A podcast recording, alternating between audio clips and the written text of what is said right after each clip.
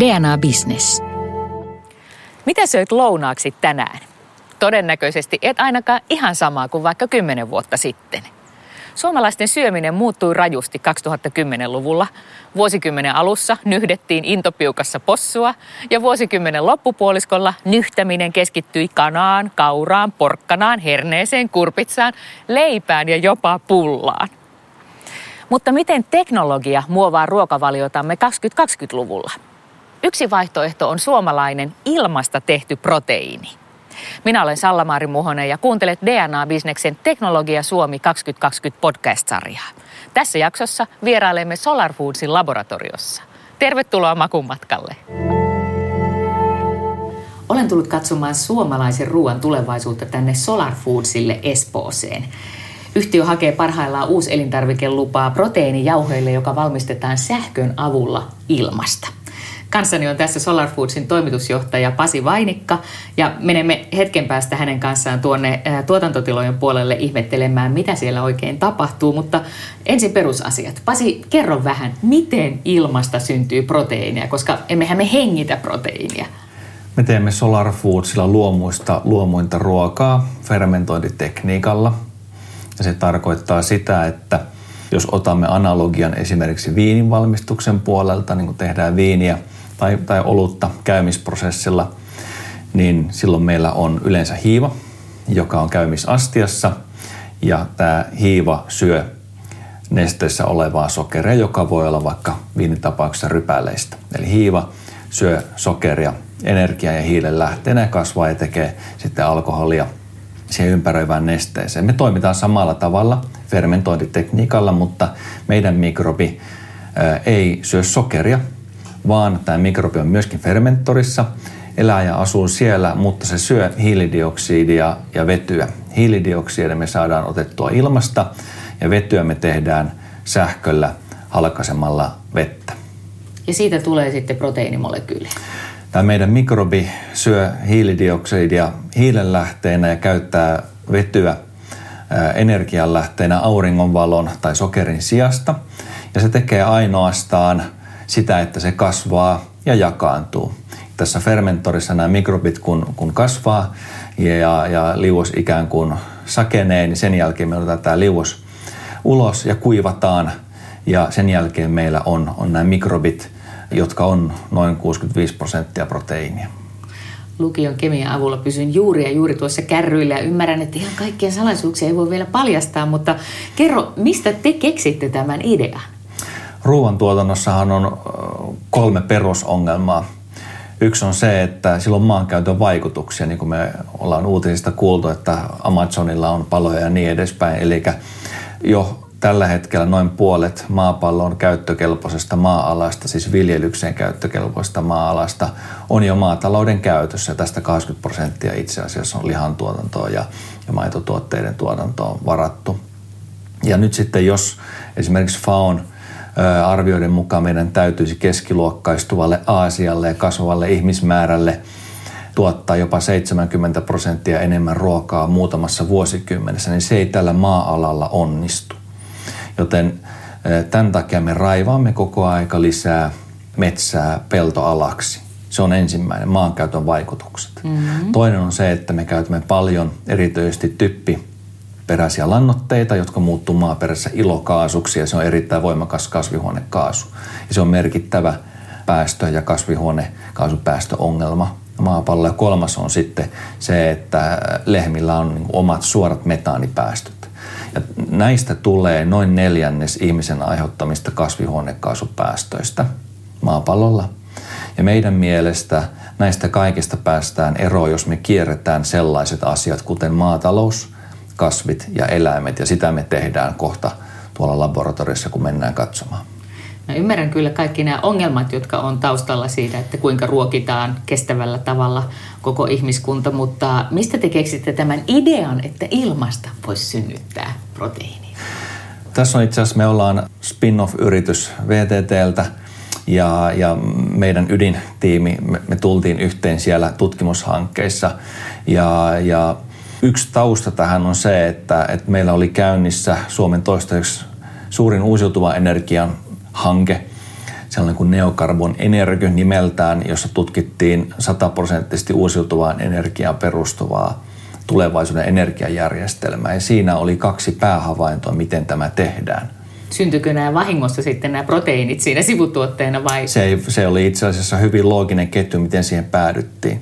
Me oli kaksi päähavaintoa, miten hiilineutraalia tulevaisuudessa tehdään energian osalta. Ensimmäinen on se, että sähkö on tulevaisuuden primäärienergia, eli polttaminen polttomoottorissa tai voimalaitoksessa kivihiilen polttaminen, bensan polttaminen täytyy kieltää ja täytyy sähköistä. Eli voidaan käyttää uusiutuvaa sähköä tai vaikka ydinvoimaa, hiilineutraalia sähköä teollisuuden, lämmityksen, jäähdytyksen ja liikenteen tarpeisiin. Se on numero yksi, sähköistäminen. Toinen on se, että jos me tarvitaan hiiltä, vaikka lentopolttoaineisiin tai kemikaaleihin tai, tai lääkeaineisiin, me voidaan käyttää ilmasta otettua hiilidioksidia. Itse asiassa päädyttiin tekemään polttoaineita ilmaista myöskin niistä tutkimushankkeissa. Mutta sen jälkeen se oli itse asiassa iso pettymys meille huomata, että vaikka me kaikki nämä hienot energiateknologiat otettaisiin käyttöön, niin silti noin neljännes kasvihuonekaasupäästöistä tulee ruuasta ja se ongelma vaan kasvaa. Mutta meidän ratkaisu oli se, että, että nämä ainekset, eli sähkö ja ilma, on ne mitä saisi olla – Mm. Ja saako nämä ainekset käännettyä syötäviksi kaloreiksi. Ja meidän teknologiajohtaja Juha-Pekka Pitkäsellä oli siihen ratkaisu, kuinka soluja voidaan käyttää ikään kuin tehtaana, jotka pystyy syömään näitä raaka-aineita ja kasvaa ja me voidaan sitten käyttää niitä ravintona. Aika huikeaa. Tuntuu kyllä, että maailma on pienempi kuin koskaan ja kaikki työskentelee näiden ongelmien ratkaisemiseksi ja te olette nyt tehneet harppauksen eteenpäin ja Tämä ei ole suinkaan ensimmäinen haastattelu, mitä olet Pasi tehnyt livenä tai etänä ja, ja tätä Solar Foodsin tuotetta käsitteleviä videoita on, niin kuin, on valtavat katselumäärät YouTubessa.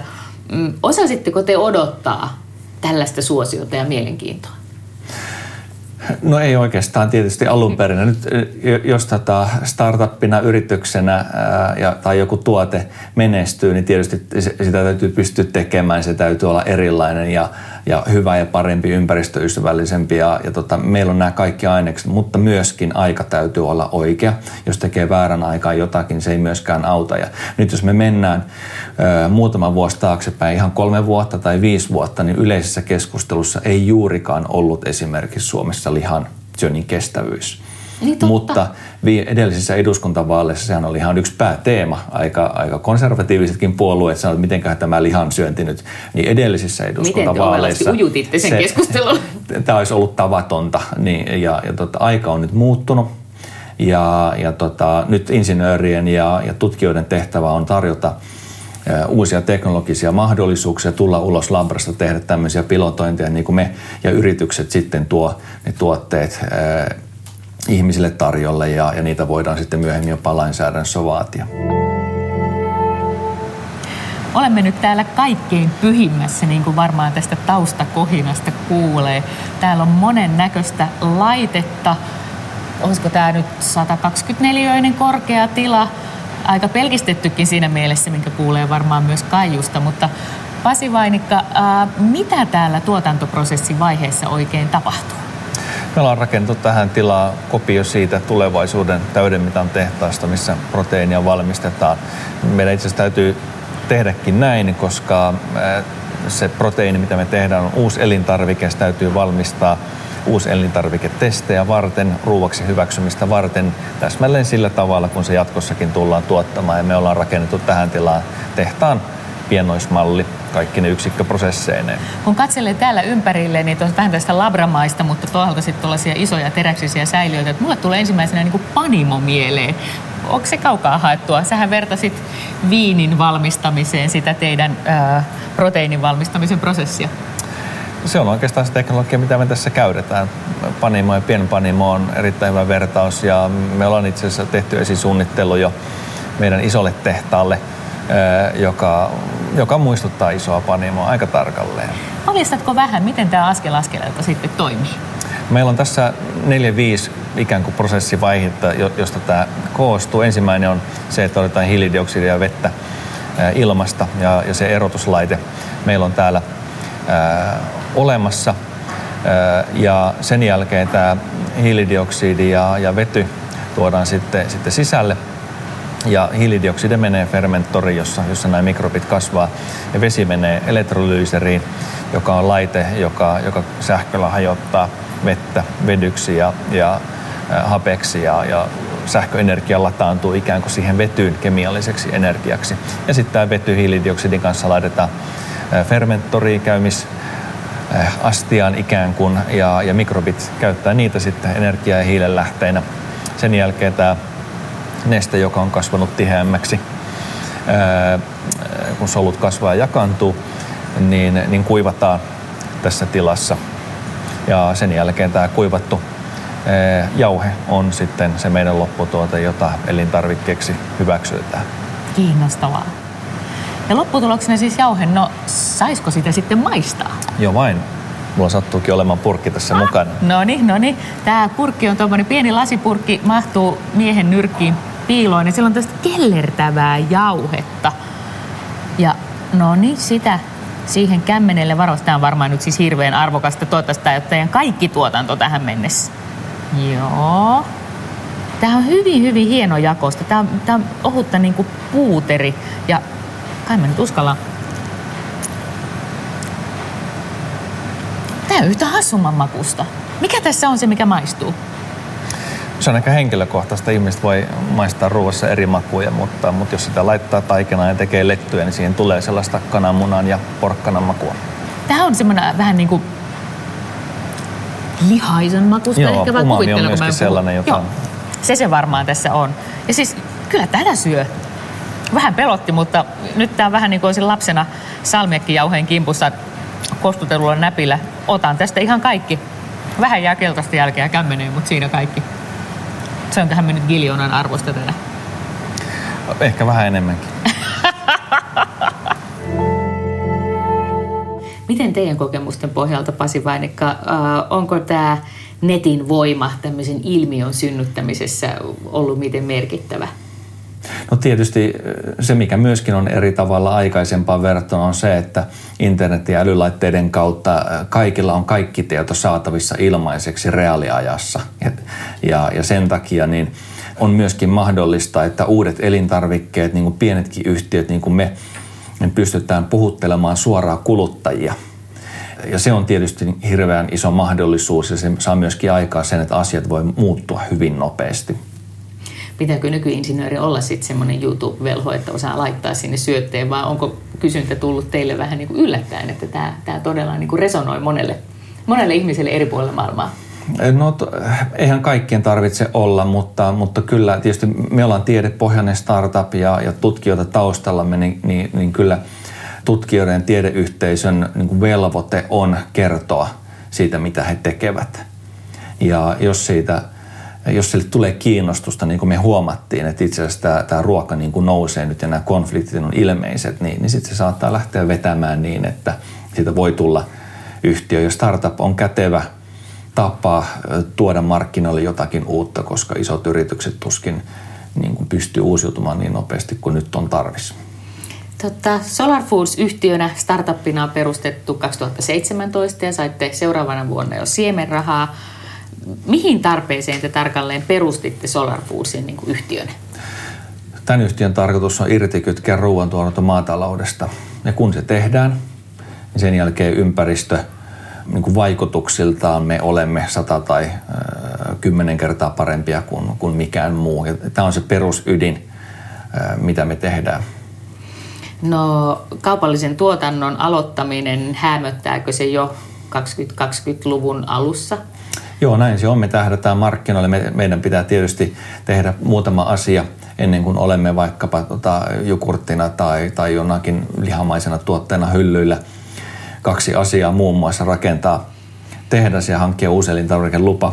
Ja, mm. ja tämä tietysti ottaa oman aikansa, mutta toisaalta siihen ei mene kuin noin kaksi vuotta. Et siinä mielessä meidän prosessi toimii ja me, me tehdään ja, ja tota, erilaisia testejä tälle elintarvikkeelle ja, ja kahden vuoden päästä me tähdätään, että ollaan kaupan hyllyllä. No mutta sitä ennen varmaan pitää laittaa johonkin tehdas. Tuleeko se Suomeen vai jonnekin suurempien markkinoiden ulottuville? No erittäin todennäköisesti tämä ensimmäinen tehdas on Suomessa. Ja niin. myöhemmin sitten tietysti niin, niin, niin tarkoitus on, on tietenkin skaalata globaalisti. Meillähän nämä ympäristöongelmat, maankäyttö, ilmastonmuutos, sääolosuhteet ei ole niin ää, akuutti konflikti kuin monessa muussa paikassa, että ehkä enemmän tällä on päämarkkinat muualla kuin Suomessa. Onko teille jo rahoitus tuotannon aloittamiseksi vai onko tässä nyt vielä sitten vimmattu YouTuben ja muun kautta huomion ja, ja rahoituksen keruu käynnissä? Meillä on rahoituksen keruu käynnissä tätä tehdasprojektia varten ja me ollaan pääoma sijoitusrahoitteinen yritys ja, ja ollaan seuraavalle rahoituskierrokselle nyt auki ja siitä me saadaan sitten se pääoma, jolla mennään markkinoille. Tämä on startupin elämän jännittävä vaihe. Missä vaiheessa arvelet, että teillä on kerrottava aina uutisia tältä rintamalta? Kesään mennessä. Uu, jännittävää. No mutta mihin kaikkeen tätä jauhetta voi käyttää? Proteiini on proteiini, mutta se ei vielä ole tietysti semmoinen niin ruoanlaittotuote kuluttajille, mutta entäs teollisuudelle? Joo, se itse asiassa se materiaali, mitä me tehdään, niin on kuivattuna hyvin samankaltaista kuivatun soijan tai, tai levän kanssa, siis korkean proteiinipitoisuuden – kuin elintarvikkeen kanssa. Siinä on myöskin hiilihydraatteja ja rasvua, että se on sinänsä niin kuin kelpo ravintoa kokonaisuudessaan ne, ne solut. Me ollaan identifioitu kolme eri käyttötarkoitusta. Ensimmäinen on proteiiniraaka-aine olemassa olevissa elintarviketuotteissa, eli se voi olla vaikka leivät ja pastat ja erilaiset, jos kaupassa menee hyllyväleihin, kääntelee erilaisia elintarvikeseloista, joita itse asiassa proteiiniraaka-aineita on lähes kaikkialla olemassa olevissa elintarvikkeita, joko kasvispohjaisia lähinnä tai, tai sitten maitopohjaisia. Eli se menisi teollisuuden käyttöön Se voisi mennä teollisuuden käyttöön raaka-aineeksi ja sitten myöskin nämä kasvispohjaiset niin kuin meijerituotteet, juomat ja erilaiset välipalat ja jukurtit on sellainen segmentti, jossa voidaan olla. Sitten toinen kokonaisuus on joka ehkä kannattaa ottaa erikseen, on lihaa korvat kasvisperäiset tuotteet. Eli meillä on Suomessa näitä erilaisia nyhtä mm, asioita ja sitten suuressa maailmassa on Beyond Meat ja Impossible ja niin edespäin. Jos ne skaalautuu isosti, niin hän tarvitsee proteiiniraaka-ainetta jostakin kestävästi ja me voitaisiin olla, olla proteiiniraaka-aine siellä. Korvata äsken mainittua soijaa tai vaikka herren proteiinia siellä tekstuurissa. Ja kolmas vaihtoehto, jossa sitten pitää mennä muutama vuosi eteenpäin, on oikean lihan valmistus, siis keinolihan valmistus, mutta oikeiden lihasolujen valmistus.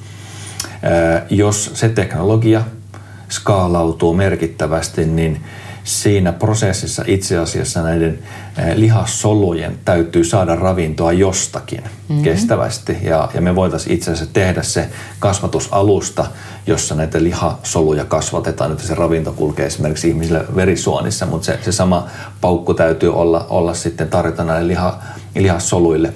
Ja me voitaisiin valmistaa se kasvatusalusta. Joten tämän Eh, pitkähkön selvityksen jälkeen, jos me ajatellaan vaikka sellaista ruoka-annosta kuin, kuin lasagne, niin me mm-hmm. voidaan olla siinä pastassa tai sitten tässä niin kastikeosassa tai lihaosassa kahdella eri tavalla ilman, että kuluttaja koskaan huomaa, että se niin kuin perusfysiikka, miten proteiinit tuli siihen tuotteeseen, niin muutettiin täysin siellä taustalla. No tietysti noin periaatteessa kun mietitään niitä ilmastoon ja maankäyttöön liittyviä ongelmia, mitä, mitä ravinnon tuotannossa tälle kasvavalle ihmiskunnalle on ollut, niin, niin kysyntä noin teoriassa on olemassa. Mutta miten sitten teollisuus tai markkinat suhtautuu? Oletteko te sellainen tuote, jota on niin kuin riemusta kiljoon otettu vastaan, että jes, rukous vastaus, vai onko siellä sitten, sitten sellaista kitkaa, että tämä entinenkin on vielä ihan hyvä? Onko teillä jo niitä asiakkaita teollisuuden puolella esimerkiksi? On, se ei ole, se ei ole meille niin pääongelma lainkaan. Että jos me pystyttäisiin tuottamaan tai meillä olisi tehdas nyt, niin, niin, niin on täysin varmaa, että se, se tuotanto saadaan myytyä. Huikeeta. Et, ja nykyinen maatalous si, sitten, niin me ei niin kuin tavallaan olla sitä, sitä tässä aktiivisesti halua rapauttaa. Ja se voi olla esimerkiksi Suomen maatalouden osalta sanotaan, että onko suomalainen maatalous nyt se, joka on sitten ilmaston pilannut. Ei välttämättä, mutta ei myöskään sen maataloustuotannon skaalaus ole tähän ilmasto-ongelmaan ratkaisu. Me halutaan olla niin kuin sillä ratkaisupuolella. Joo. Mitä muuta kiinnostusta tätä tuotetta kohtaan on? Että kyllähän tuosta varmaan voisi jalostaa muutakin kuin ihmisille syötävää, vai voisiko? Voi itse asiassa. Äh, tota, noin, mutta mä mietän sen tota, yllätyksen varaa, että me, meillä on tota, yksi tai kaksi muuta niin kuin erityisen mielenkiintoista tuotetta, missä, missä proteiineja on, on jatkossa. Että katsotaan. Okei, kiinnostavaa. Tässä on selkeästi, että kaikki muutkin, jotka ovat kemiaa lukeneet yhtään lukion oppimäärää pitkään, voi nyt ryhtyä funtsimaan, ahaa, mitä uutisia saadaan kuulla 2020-luvulla. 5G-välipala. Tiesitkö, että 5G toimii usealla eri taajuusalueella? Suomessa ensimmäisessä vaiheessa avautuvat 5G-verkot toimivat 3,5 GHz taajuudella, joka on monin tavoin ihanteellinen – Tällaiset korkeammat taajuudet ja uusi antenniteknologia tuovat mukanaan ennen kaikkea isomman kaistan ja lyhyet viiveet. Pian sen jälkeen aukeavat matalat esimerkiksi 700 MHz taajuudet. Ne mahdollistavat 5G-peiton laajentamisen koko maahan. Kaikki mitä yrityspäättäjän pitää tietää 5Gstä. Lataa maksuton opas osoitteesta www.dna.fi kautta oppaat. Minkä takia sun mielestä Pasi Vainikka ruokateknologia ylipäätänsä on nyt niin kovasti nosteessa? Sä mainitsit noin yhtötuotteet ja kasvipohjaiset proteiinit ja lihankaltaiset tuotteet ja nyt sitten vielä tämä Solar Foodsin ilmasta tehty proteiini. Minkä takia ruokateknologia kiinnostaa niin paljon? Mä sanoisin kaksi tai ehkä kolme asiaa. Ensimmäinen on, on terveys. Jos on sellaisia mm. tuotteita, joilla on terveysväittämiä tai tai ne, ne parantaa niin kuin suoliston toimintaa tai muuta tällaista hyvää oloa, niin sehän on niin kuin selvä yksi trendi. Eli ihmiset kokeilee erilaisia ja, ja ruokateknologiaa, niin kuin erilainen prosessointi ja fraktiointi, jolla otetaan jotakin allergisoivia aineita tai ärsyttäviä ainesosia pois, niin tähän on myöskin kehittynyt paljon. Mm-hmm. Se, se on niin kuin selvä yksi genre. Sitten on tietysti tämä ilmeinen niin kuin il, ilmastonmuutos syy, eli, eli kestävät tuotteet – koetaan paremmiksi kuin kestämättömät. Ja kolmas on sitten se, että nämä tuotteet on parempia kuin aikaisemmin. Jos me nyt ajatellaan vaikka jotakin ö, tota noin, niin kahvittelutapahtumaa mm-hmm. jossakin tänä päivänä, niin on aika ilmeistä, että siellä on esimerkiksi kasvispohjasta jotakin juomaa, niin kuin maitotuotteen asemasta. Totta, että ei se ole enää mikään niin kuin valtavirtaa ja se johtuu siitä, että sen tuotteen tekniset ominaisuudet voidaan tehdä vaikka niin kuin vaahtoontuvaa, kermavaahtoa korvaavaa tuotetta kasvisperäistä tuotteista. Ja nämä tekniset ominaisuudet niin, niin on parantunut niin merkittävästi suutuntuma lihakoroissa kasvisperäisissä tuotteissa, että ne on vaan niin hyviä, että ei välttämättä enää tiedä. Eron voi maistaa vaikka kasvispohjaisen ja lihan välillä, mm-hmm. mutta mut jää pohtimaan, että kumpi olikaan parempi. Ja, ja tämä on oikeastaan se niin kuin velvollisuus, joka yrityksillä on tuoda sellaisia tuotteita markkinoille, joita kuluttajat ostavat, että me ei oleteta, että, että syödään proteiinipillereitä tai, tai jauheita, vaan kyllä sen tuotteen täytyy olla vähintään yhtä hyvä kuin nykyiset ruokatuotteet. Niin mikä ruokateknologia-alalla oikeastaan on se isoin haaste, koska just niin kuin sanoit, niin, niin vaikka ravintohan voisi olla ravintoa, niin kyllähän syöminen on myös sellainen nautinnon lähde ja sä oot oppinut tietyt tavat valmistaa ruokaa, että semmoinen ota jauhetta, ota pilleriä, olet ravittu, niin eihän se, se ei ainakaan kuluttajalle maistu, eikä varmaan sen takia ole teollisuudella se ensimmäinen kuvio, mutta mikä on se mielestäsi, mitä koko ala, minkä kanssa koko ala painii tällä hetkellä? Ne on oikeastaan nämä, kestävyys on yksi ja sehän on niin kuin se, se meidän juttu. Me tehdään raaka-ainetta, mutta kaikkein mahdollisimmalla kestävällä tavalla.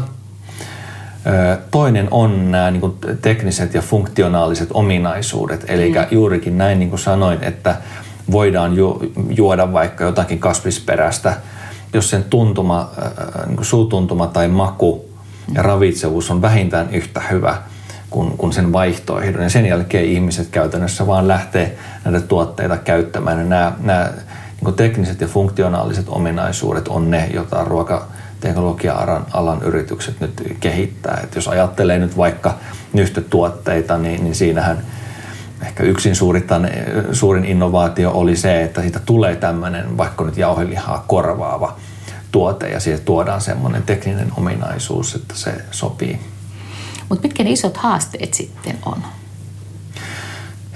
No yksi iso haaste on se, että äh, käytännössä eläinperäiset tuotteet kokonaisuudessaan ilmaston kannalta, niiden saatavuus, äh, niin kuin tämä konflikti vaan, vaan niin kuin kasvaa maankäytön muutoksen niin paineesta sinne.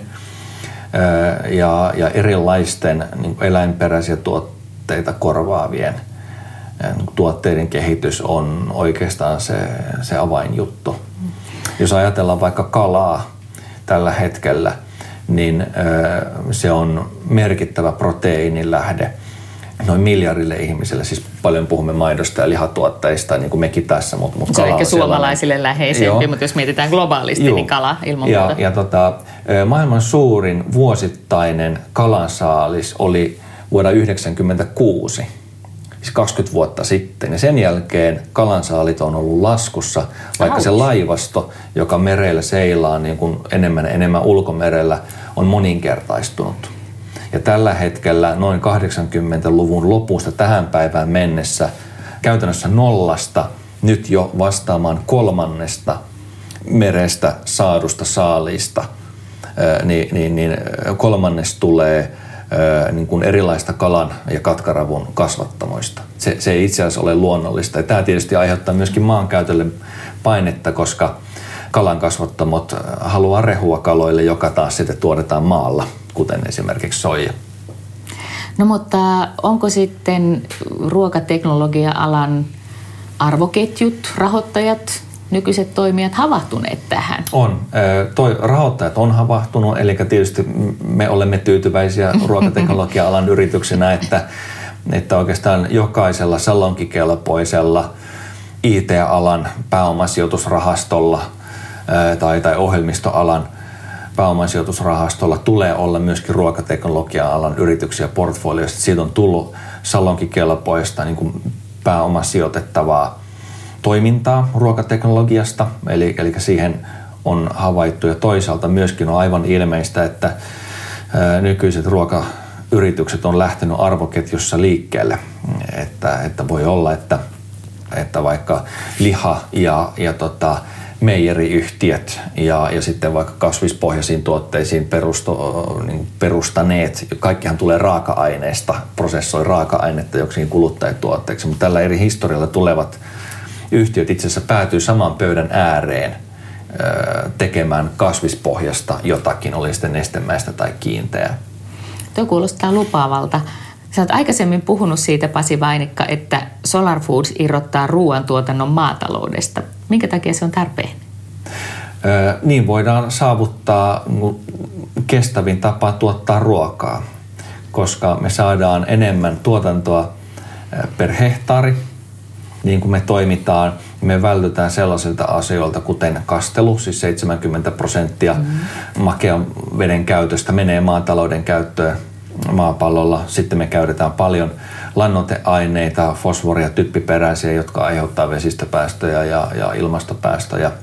Ja sitten muutetaan, poltetaan metsiä pelloiksi. Ja jos me voidaan tästä veden käytöstä, lannoitteiden käytöstä avoimella maalla – ja maankäytön vaikutuksista irrottautua, niin sen jälkeen ne ympäristöhyödyt on ilmeiset. No miten sitten jatkossa alkutuotannossa tehdään? Pukeutuuko maajussit jatkossa laboratoriotakkiin? Maajussit tuskin pukeutuu laboratoriotakkiin, mutta ne, ketkä hakee kasvua ja uusia mahdollisuuksia ruoantuotannosta, niin he ehkä enenevässä määrin pukeutuu. Mitä luulet Pasi Vainikka, tuleeko sitten tästä perinteisestä ruoasta, niin kuin sen juuri nyt tiedämme, niin tuleeko siitä 20-20-luvulla tai myöhemmin jonkinlainen ylellisyystuote harvoille ja rikkaille tai harvoihin juhlahetkiin? En usko. Kasvisperäiset tuotteet sinänsä on ja pysyy. Eläinperäinen tuotanto voi olla sellainen, josta parhaiten toimeen tuleva maailman osa – luopuu hiljalleen, mutta itse asiassa he ei, heidänkään ei tarvitse luopua siitä elintarvikkeen mausta tai, tai suutuntumasta tai, tai, tai millaisen ominaisuuden se ruokaa tekee, koska ne olemassa olevat proteiinit tai ominaisuudet voidaan valmistaa myöskin ilman eläintä. Kiitos Pasi, kun saamme vierailla täällä Solar Foodsilla. Vaikuttaa siltä, että muutos on vasta alkamaisillaan, mutta se voi olla nopeampi kuin mitä luullaankaan. Näin se on, kiitos. Miltä näyttää Teknologia Suomi 2020? Viekö tekoäly ja kuka vikisee? Mikä muuttuu työssä, kun kaikki digitalisoituu? Tämä kuusiosainen sarja vie meidät uudelle vuosikymmenelle ja saamme tarkastella teknologian kehittymistä kolmesta eri kulmasta. Vierailemme tulevaisuutta muovaavissa yrityksissä ja päästämme ääneen alan visionäärejä – Kuuntele siis muutkin jaksot, niin pysyt mukana digikelkassa. Podcastin sinulle tarjoaa DNA Business. Uuden työn ääniä. DNA Business.